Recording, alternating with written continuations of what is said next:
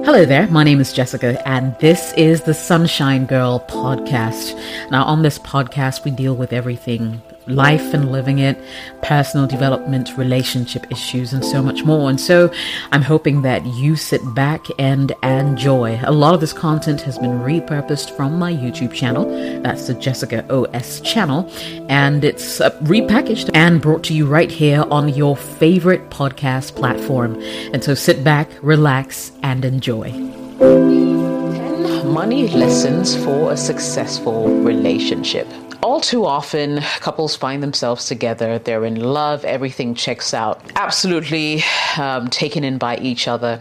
But there's one very important thing that they may overlook, and that could be finances. Um, it might be a topic that they may not broach or they may not get into a lot of details when it comes to, or may not even like, you know, really discuss. Now, when you think about it, financing is one of the most important things and one of the lubricants from where I sit that really gets the wheels of relationships moving once the relationships take off. And if you really want your relationship to succeed, then you want to really pay attention to one of these key aspects of the relationship. Outside love, I think money truly makes relationships beneficial. So, these key lessons are not only going to open your eyes to some of the conversations you need to have, but if it's something that you have not already started doing in your serious relationship,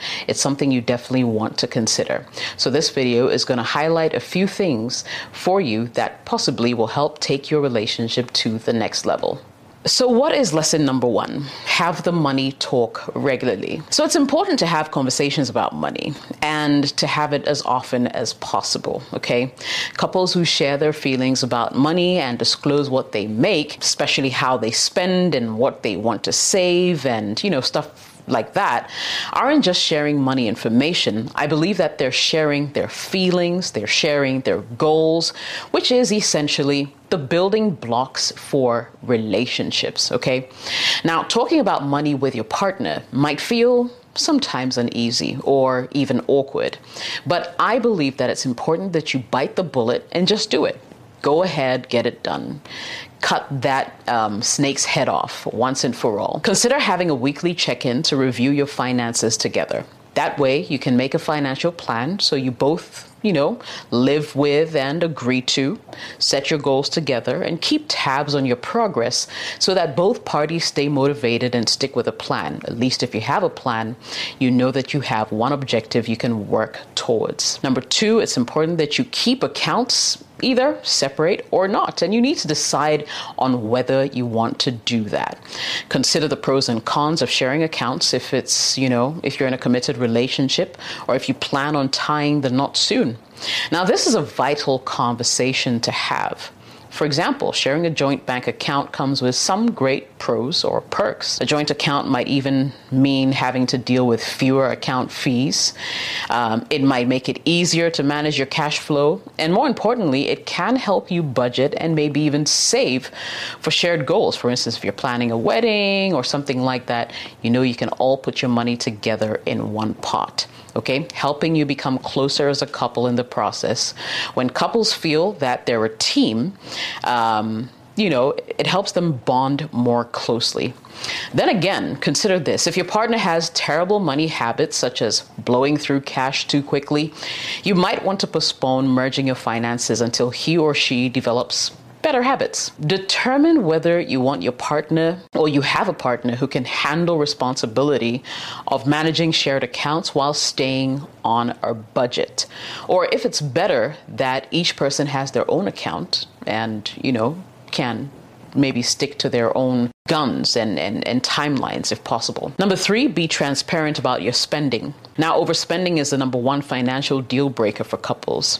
A close second is being secretive about finances.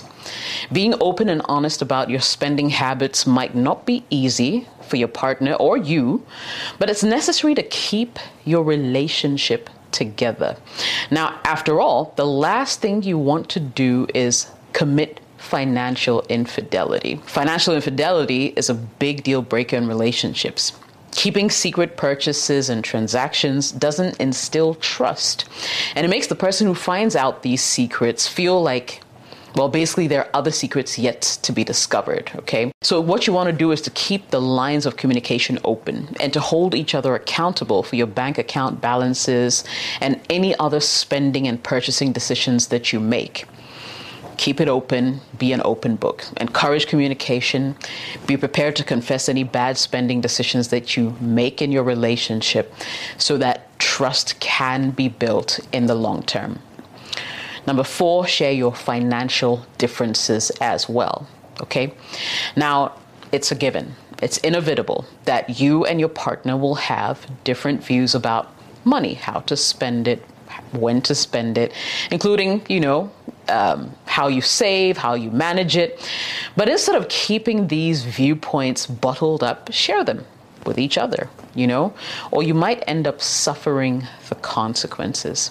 Be honest, be open about your financial differences. If one person is a compulsive spender and the other is more conservative, acknowledge that these differences exist you know, and find a common ground that you both can feel comfortable with. That way, everybody understands where each other stands, and um, you can work your way towards each other and find um, a good space where you both are comfortable with. Five, talk about your personal relationship with money. So, everybody has their own personal relationship with money, whether it's a positive one or a destructive one. If you grew up in a home, for instance, where money was never a problem, for example, you might not have to fear going broke as you grow older. However, if maybe you grew up from like a poor background or you faced bankruptcy at some point in your life, that fear of not having enough might be driving some of your spending decisions or just the way you run your life. Now, knowing about your you and maybe your partner's personal relationship or attitude towards money can make it easier to um, communicate or come to a resolution when discussing money and making money decisions right? Especially when it comes to upcoming purchases. So, really delve deep into that aspect, and things will be a little easier. Number six, do your financial planning as a couple together. It's very important. Now, whether you're putting together a retirement plan, whether you're thinking about li- buying life insurance, considering having kids, wanting to move into a bigger house, you'll need a financial plan in order to make those important decisions with your partner. So, for example, if you plan on having kids with your significant other, um, you want to sit down as a couple and list out, for instance, all of the financial factors to figure out if you can afford to have a baby right now, or you have to wait a couple of years when you guys have been able to maybe save up enough. Because having kids, for instance, is now an economic decision more than anything else.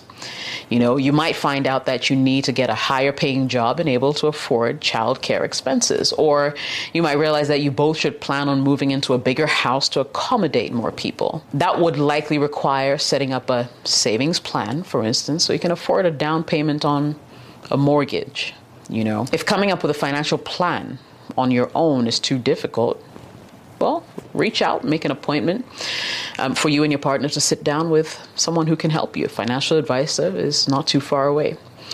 Seek professional help, see what options are available to you, um, and um, I'm sure that you guys will make some really good decisions um, before long. All right, so that is one other thing that you can absolutely do. Number seven, manage anger and frustration constructively. Really important. So, arguing over money um, could lead to disintegration of your relationship. But whether your partner has lost their job or you're both just struggling financially to make ends meet, it's still important to keep your relationship on an even keel during those very difficult times. Okay. Now, don't let your anger or your frustration get the best of you. If you say something or do something exceptionally cruel, it might be hard for your relationship to bounce back from that. And you know, sometimes when you're in dire straits, you know, you may not think too much and you'll say things that will hurt your partner. So instead, recognize that there's a money situation that needs to be dealt with. Then address that problem constructively and work on solving that problem so that you can move forward. All right, and try to deal with it in that way, in that fashion. Number eight, look at money conflicts as an opportunity for improvement. Now, even though fighting about money can be an emotionally charged event, and you might be tired of the ongoing disputes, consider shifting your perspective about what these conflicts really mean. You know, a conflict can occur when, for instance, both parties have opposing viewpoints.